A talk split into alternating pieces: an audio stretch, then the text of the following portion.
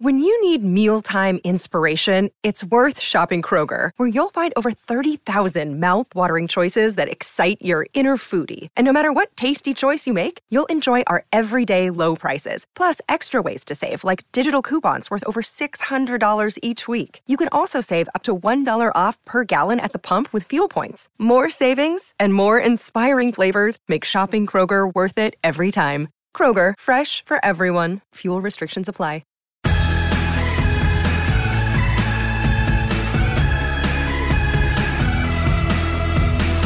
Hi, everybody.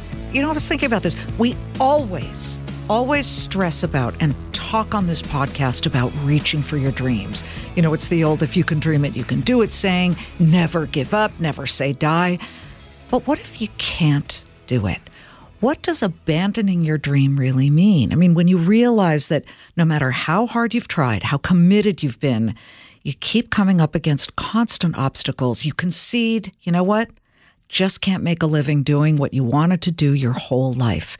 Is letting that dream go almost like a death, or can it be a birth of a new dream that brings you more success, more fun, more fulfillment than you ever imagined?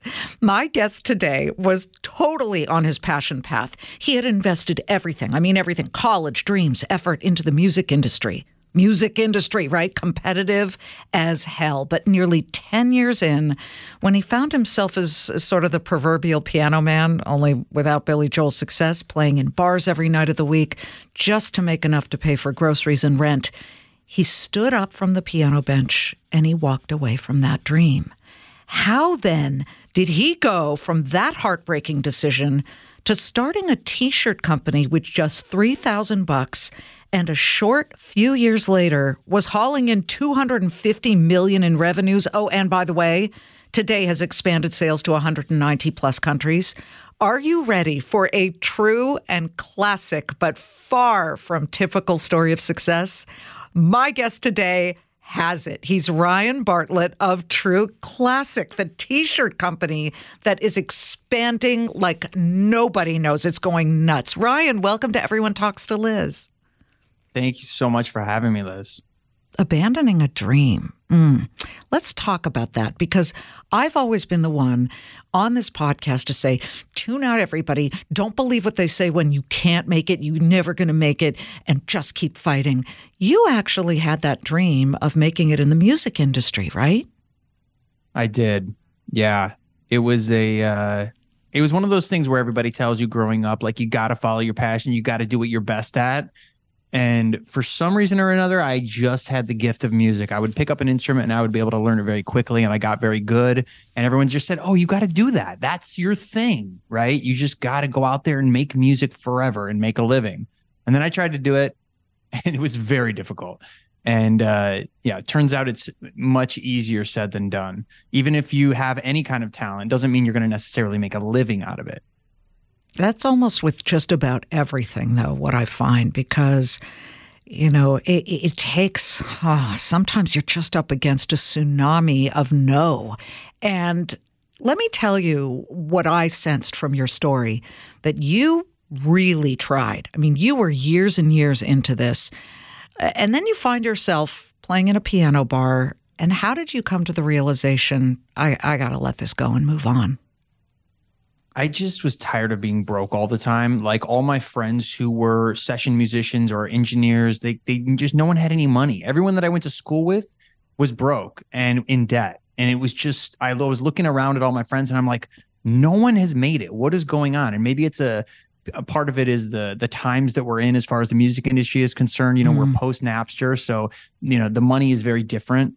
And so, you know, maybe it was partly that, or just that we all had this dream that we thought we were going to do it for a living, but maybe we could just do it on our own private time and, and have a different kind of job that can help support um, our potential families or, or whatever we're striving for. And that was kind of the change that I had to make for myself was how old do I want to be still trying to make it as a session musician? So I basically went into my late 20s with it and decided, you know, enough's enough. I'm tired of living with three other dudes in a house in LA. like I want my own place. I want to be able to afford a family. And I'm in LA where it's going to be insane to try to buy a house. So I'm going to have to learn how to make money here and I just can't rely on my skills as a musician to get me there. So that was really the transition. Was there a point where you said I, I can't afford to eat? Absolutely. I mean, when I was living in Vegas, I was uh, I started out living in a utility closet, like an AV closet, seriously, for two hundred dollars a month, and it was just large enough to fit a twin bed. So I would have to like blow it up every night. I would come home. I would have to like you know take ten minutes to blow it up. And and by the way, I was dating a girl too. So you can imagine she's coming back to my place and I'm like, hold on one second. I needed five minutes to blow up my bed before we go into the closet and go to sleep. Yeah, that so, that's uh, that's what we call coitus interruptus. Oh my God. Um, yeah, what a turn on. Woo. Yeah. Closet yeah, living. Was, uh, she was like, I have got to get you out of here. You know, it was like very clear that I was in the wrong place. But then I graduated to the garage, which was a huge upgrade, even though there's no AC in the garage. So by, you know, 8 a.m. in Vegas, I needed to be out of there or I would sweat to death. Um, so that was my transition from the closet to the garage, and then eventually I got my own place, which was nice. And and there you are, you're tickling the ivories at, at a bar in Los Angeles by then when you made this decision to abandon the, the music industry focus? Yeah, I was playing around all over LA and uh, I was in like different groups and stuff. And then I just one day, and I, by the way, I had to been developing uh, computer science skills for quite some time before that. So okay, it wasn't smart. like I didn't have that skill set, mm-hmm. but I just hadn't been leveraging it and, and trying to monetize it in any way yet. So I had to make that switch eventually. And then very quickly, from the day I decided to give it up to the day I decided to move to business, within a few months, I was already well on my way to making really good income because as soon as I made that change, it was like just the light bulb went off and everything was ready to start working. And I had accumulated these skills over time. And by the way, it wasn't like music never played a part. Even today, it still plays a part in my ability to be super creative um, as a leader here in this organization, uh, not just on the marketing side, but the interpersonal skills and how you deal with people and how you're creative in those approaches or logistics or customer service, whatever it is, creativity really bleeds into everything we do in this company. So even though I'm not playing the piano here at True Classic, in a way I am. I'm still playing instruments, and those instruments are thought related and they're just new angles to come at different projects or CRO initiatives or whatever it is. So in a way, I, I did develop those skills for a reason. And I do see it as kind of a blessing to be able to uh, have that amount of oh, creativity sure. that I had been building all those years and not have it all go to waste. I'm a big believer that you can always glean something from a job, even if it didn't work out. Uh, uh so cl- clearly, you had valuable skills and perspectives that carried over uh, first into a software business. But let's talk about the transition to apparel. How did that yeah. come about? So, you know, I knew I wanted to be. So I built an agency. After the music thing died, I built this agency over a decade. So I had been, I put basically put in my 10,000 hours before starting True Classic. So that's important for people to understand so that it doesn't seem like it was such an overnight success because I had been working a very long time to, before I started it. Good. So I basically learned how to run ecom. I learned how to run businesses. I learned how to build them, where to spend the money, what to do, SEO, AdWords, Facebook, all that good stuff. I, I honed my skills there. And then eventually, what I started noticing was that most people just weren't doing a great job of servicing the customer, whatever industry it was. I felt like everybody as a whole, it was very rare to, for me to see a business to be like, wow, they just get it. They are just super customer centric. They get it all the way top to bottom. So I just felt like, you know, whatever I get into, I'm just going to outwork everybody. I'm going to try to do it better and and be more intentional about every move that I make for the customer to make sure they are having the best experience across the board. And then the t-shirt thing came about because I was it, it, just happened very organically. I knew I wanted to get into ecom. I didn't know where I wanted to be yet, which space um, as far as products are concerned. But I did kept running into this issue of feeling like no one was being super intentional about the build of a shirt for men specifically. And I had seen some women brands do this before for for women, and it was very successful. So I just thought, why is why is it everybody kind of neglecting men here and not being intentional about the fit and the price point. Like, why are people overcharging for premium? Why can't they charge somewhere in this area, which is kind of where we landed in like the the 14 to 16 dollar a shirt range? And you know, how do I solve that problem for them? So it was basically I came at it from two problems the fit and the price mm. and then how do we you know uh, create an assortment that that everybody likes and so that's where it started and then in i built the idea in my head for about a year before i actually put it into digital form in terms of ip so like the website the logo the name everything i had to kind of build over about a year and then um and then so I, it was a side project and i was like let me just launch this with a couple skus see how it does but then I very quickly realized there's no way I could do this without bringing some help on. Ah, yeah. And so that's when I got my partners. Right. And so that was that was great. Branding in a crowded industry. I mean, building success when launching any new company requires, uh, especially nowadays, something that sets you apart, a unique brand identity. What experiences before you started True Classic helped shape that vision you had for it? You know, I see just about every product in the market right now underdoing it. And I just think I had mm. this overwhelming feeling like no matter what I went into, I was gonna, even if it was completely commoditized already, like plain shirts, for example, I just knew that there were places where people were not closing the gap. Like, for instance, customer service is a big one, right? Like, I think most people see customer service as kind of problematic and they have to outsource it and they have to, you know, uh, get through it. I see it as, as an amazing opportunity to connect with people. And most people just don't see it that way. So, there was just I was very underwhelmed by most markets in general, and I just felt like when I looked at the t-shirt space, it was just that. Right. I didn't feel like they were serving their customers correctly. I didn't feel like they were making the kind of creative that would that would really offer value upfront to people versus just selling them something, which is what everyone does. So like how do I differentiate myself? Well, I'm going to create better content. I'm going to create content that makes you laugh. So it creates an emotional connection. And even if you don't buy it, at least you're going to remember us, right? Versus right. like the cool guy ad that everyone does on everything. So, and then how do I make a product that really makes you feel good when you put it on? But, and so if I can crack that nut, then I felt like I was really going to be onto something. Right. And, and I really you know, want to ask you this out. because I, I want, and I'm sure our listeners are asking this of themselves. Wait a minute. Of all the things you pick to tackle, the T-shirt. Okay, the fruit of the looms of the world, the Hanes yeah. of the world. They're huge in the space. Not to mention a lot of other companies trying to do, I guess the term is elevated basics, right? Pieces yeah. that are highly versatile but have modern design elements or silhouettes that kind of separate them from the pack. You picked that. I mean, I, I, I would imagine you hit some stumbling blocks and stepping that you tried to turn into stepping stones. For sure. I mean, my wife thought I was insane, by the way. I was like, she's like, so what's your product? I'm like, plain shirts. Have you heard of them? I'm thinking about making them. And she just thought I was insane. But, you know, what, what she didn't see at the time was that um, even if it was a shirt, I was going to go super narrow. And that's really the takeaway that people need to get from this, which is whatever you decide to do. Like, I didn't just decide to do plain shirts.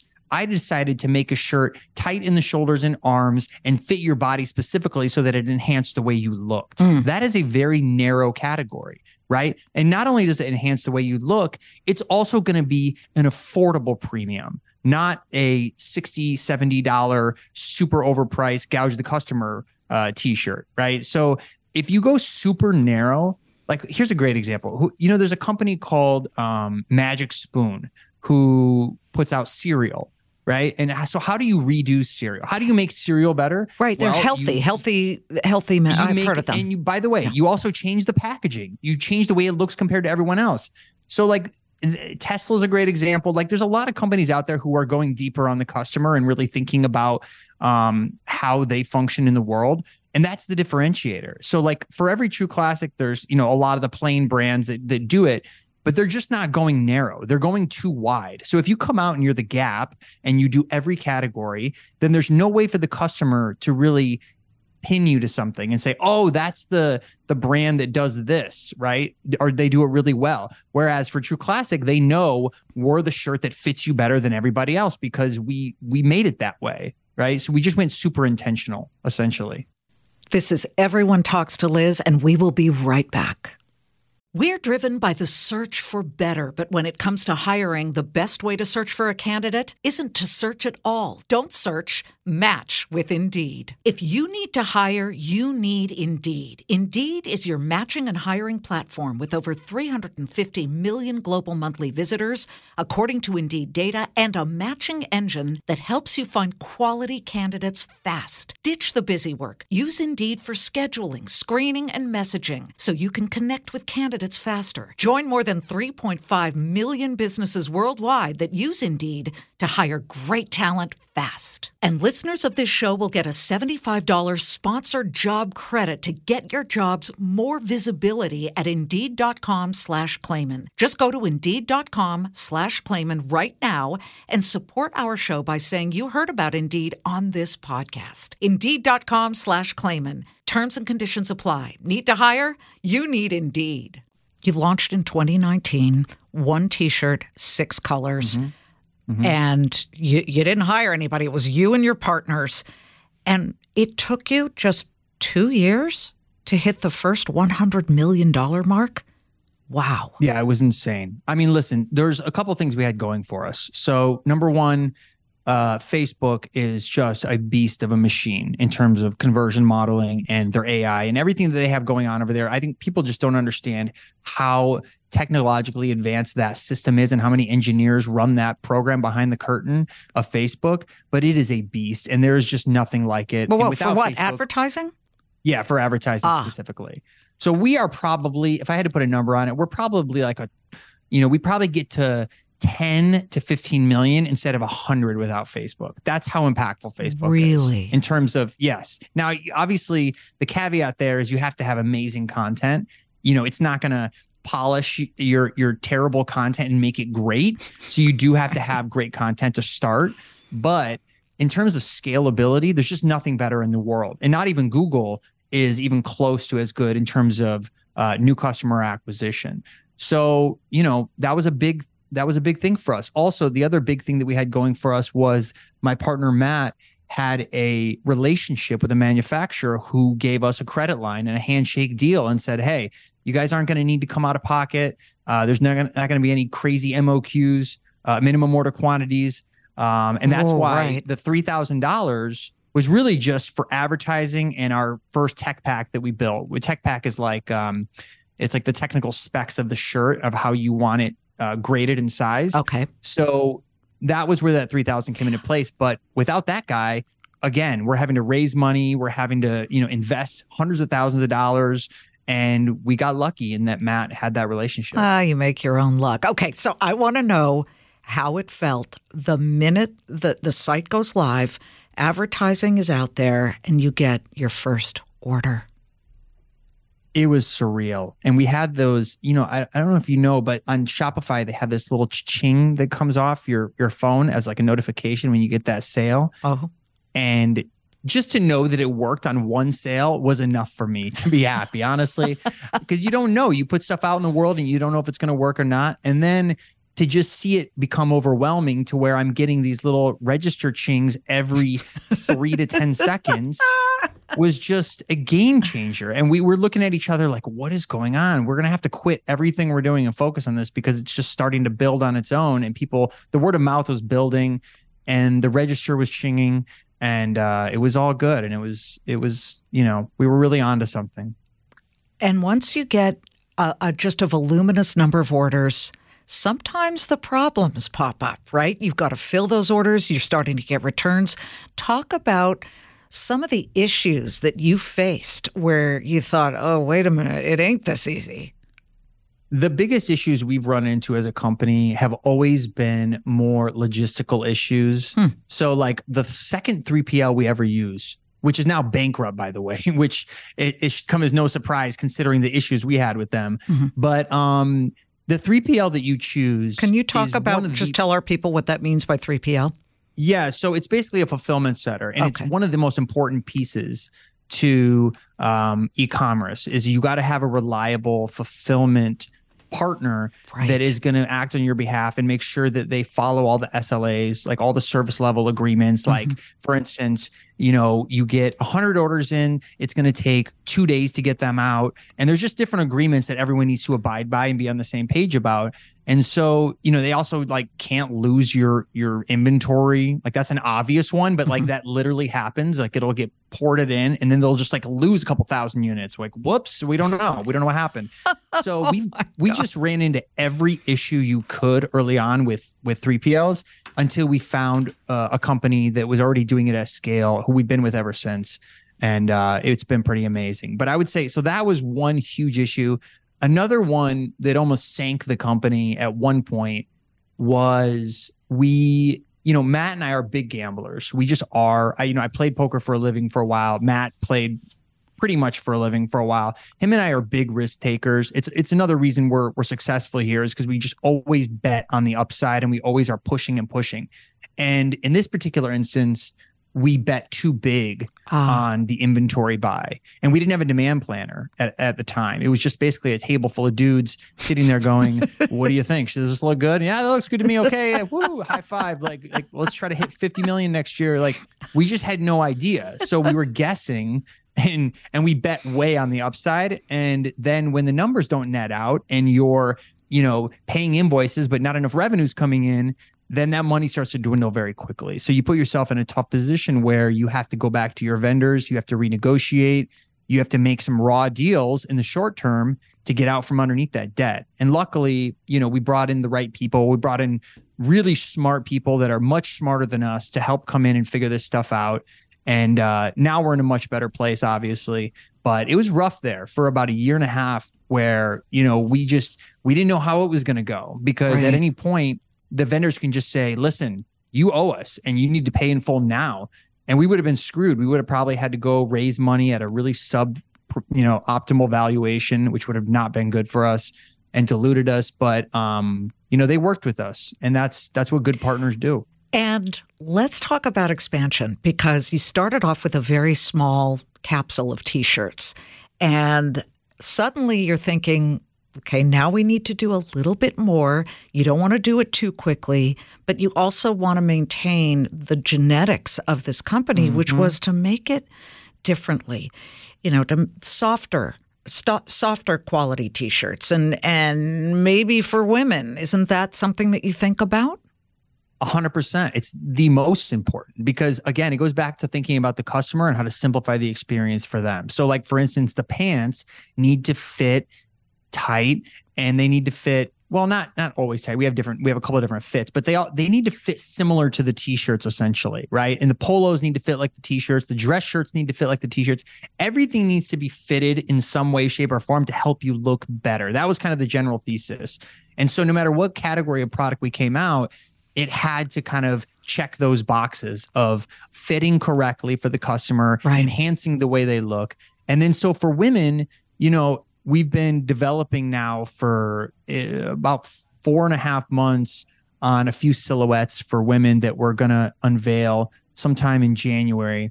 And uh, it's really exciting because, you know, I feel like um, we're really solving some real issues for women. And Okay. I hope they love what we put out. And we're surveying a lot of them. We're trying to get the most data possible and make the best decisions. But I'm not going to release it unless we're actually solving problems for women.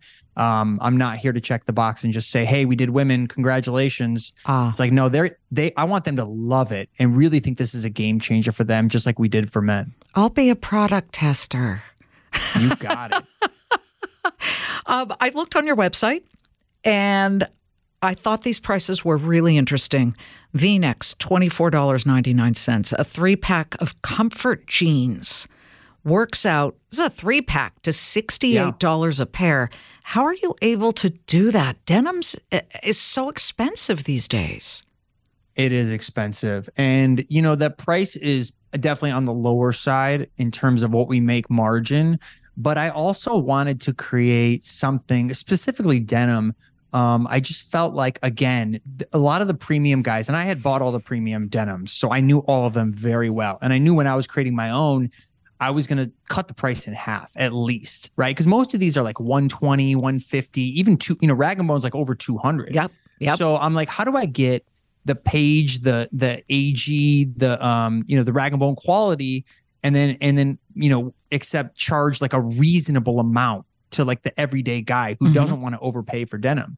And that's what happened. So that's why we landed somewhere in the 60s, 70s. Um, and obviously, as you scale up the packs, you get a bigger discount. And so that's kind of how it is on every product. We really try to look at who's doing it best in class. How do we make it better? And then how do we charge half the price? But we still have pretty decent margins, all things considered, because with the volume, it makes up for any kind of lack of okay. margin there. Fair enough. Uh, and uh, to me, I, I'm always looking at a corporation or a company that can say they have a heart because I think good hearts equal good business. You guys, even in the early stages, worked on a give back initiative where you're able to make a bunch of donations of shirts. I mean, a bunch is an understatement. How many of you donated to the homeless now? Over half a million is what we have on the website, but I would wow. guess that it's over a million at this point. Not only the shirts though, we give everything. We give like we have so many organizations that contact us now because I've been putting out to the world that we're one of those companies that really will go to bat and we have the resources. Like we will just help if you need you know, t- toiletries. If there's a, a natural disaster somewhere in the US and there's a tornado and everyone needs toiletries, we will be the guys to send them. It's fine. It doesn't have to be t-shirts. So, you know, in the early days, we helped build houses for homeless veterans. Um, and, and you know my family's involved in a charity down in Savannah which which does this so I got linked up with them and we funded a, a, bunch of their housing down there and even some actual houses not just the tiny houses that we help build but um so we're really open to any kind of initiatives that help people even outside of just t-shirts but yes t-shirts obviously are our main thing that we give away mm-hmm. but um yeah, we're we're completely open to what people need essentially. Good for you. It's like Bombas gives away a lot of socks. I I've always thought to myself, I'll I'll be a patron of a company like that. I like what they are doing. I think what you're doing is incredible. Fear as we kind of wrap this up, uh, people get scared. They're launching a business. Suddenly, as you say, maybe you make a mistake, you order too much inventory, can't sell it, then you can't pay your vendors or your fulfillment center, whatever it may be. Talk to people about how you overcame the fear beyond your gutsy, I'm a poker player kind of exterior. I think what we ultimately have is just a lot of confidence in our ability to deal with people. I think at the end of the day, if you're a good human and you do right by people, mm-hmm. people will ultimately do right by you. I think the perfect example of this was my parents growing up.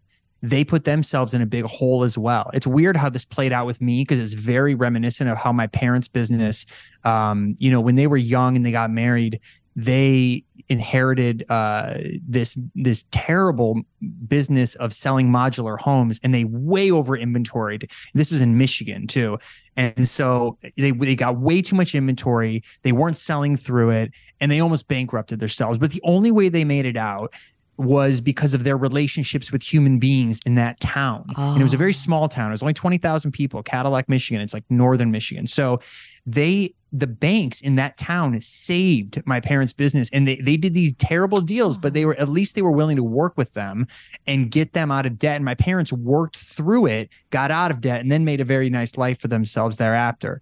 So one thing I just learned uh, through my parents and growing up was that if you treat everyone around you well, the world will come to you and they will give you good karma ultimately. So I think I just had that confidence in myself that look, yes, it's bad. Yes, they could, um, you know, at any point just come and tell us we have to pay up and we'll figure it out. But like, we're just, we're really good at working with different humans, especially on the vendor side. We give so much value to them. And I think they also saw the opportunity, you know, that we were, they were going to make a lot of money from us long term. So it was better not to sever ties with us, even if it didn't look great on the surface at the time. Mm. So to answer your question, I think that ultimately, you know, people will work with you, even if you put yourself in a bad situation. If you're good to them and you promise them business in the future, and that as long as you get through this, they will be with you for the long haul, there's no way they're going to turn their back on you, provided that they believe you, right? Like they really had confidence in us, like we had confidence in dealing with them to work out these problems.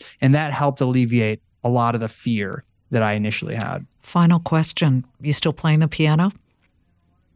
I am, but to an audience of uh, four people, my three kids and my wife. So, and they're usually not even paying attention. They're usually like in the other room, and I'm just like by myself learning learning a new song or something. But hey, I'm, I'm learning too. I just started bass guitar lessons. Oh, nice. Yeah, I don't love know. I just uh, listen. You, you make music, right? It's really important in the world with all the craziness that we have. Ryan, you, my friend, are a true classic. I love how you had to make a challenging decision to to move away from one dream, but start something else. Congratulations. Thank you so much. I really appreciate that. Guys, that is an important note he just made at the end. Be a human being, be a good person, and people will ultimately help propel you along your road as long as you're going to work as hard as they do. Oh, by the way, let's not forget what he said. He outworked everybody. Our thanks to Ryan, and always thank you so much, you guys, for tuning in. You know how much it means to me. I so appreciate every single one of you, whether you're in the car or sitting by the pool or hanging out or working at the same time, and you're listening. I love you for that. Thank you so much. I'll see you 3 p.m. Eastern, Monday through Friday on the Claman Countdown. Want to listen ad free? You can do it with a Fox News Podcasts Plus subscription on Apple Podcasts. And then Amazon Prime members, you can listen to this show ad free on the Amazon Music app. Pull up a chair and join me, Rachel Campos Duffy. and me, former U.S. Congressman Sean Duffy, as we share our perspective on the discussions happening at kitchen tables across America. Download from the kitchen table the Duffys at foxnewspodcasts.com or wherever you download podcasts.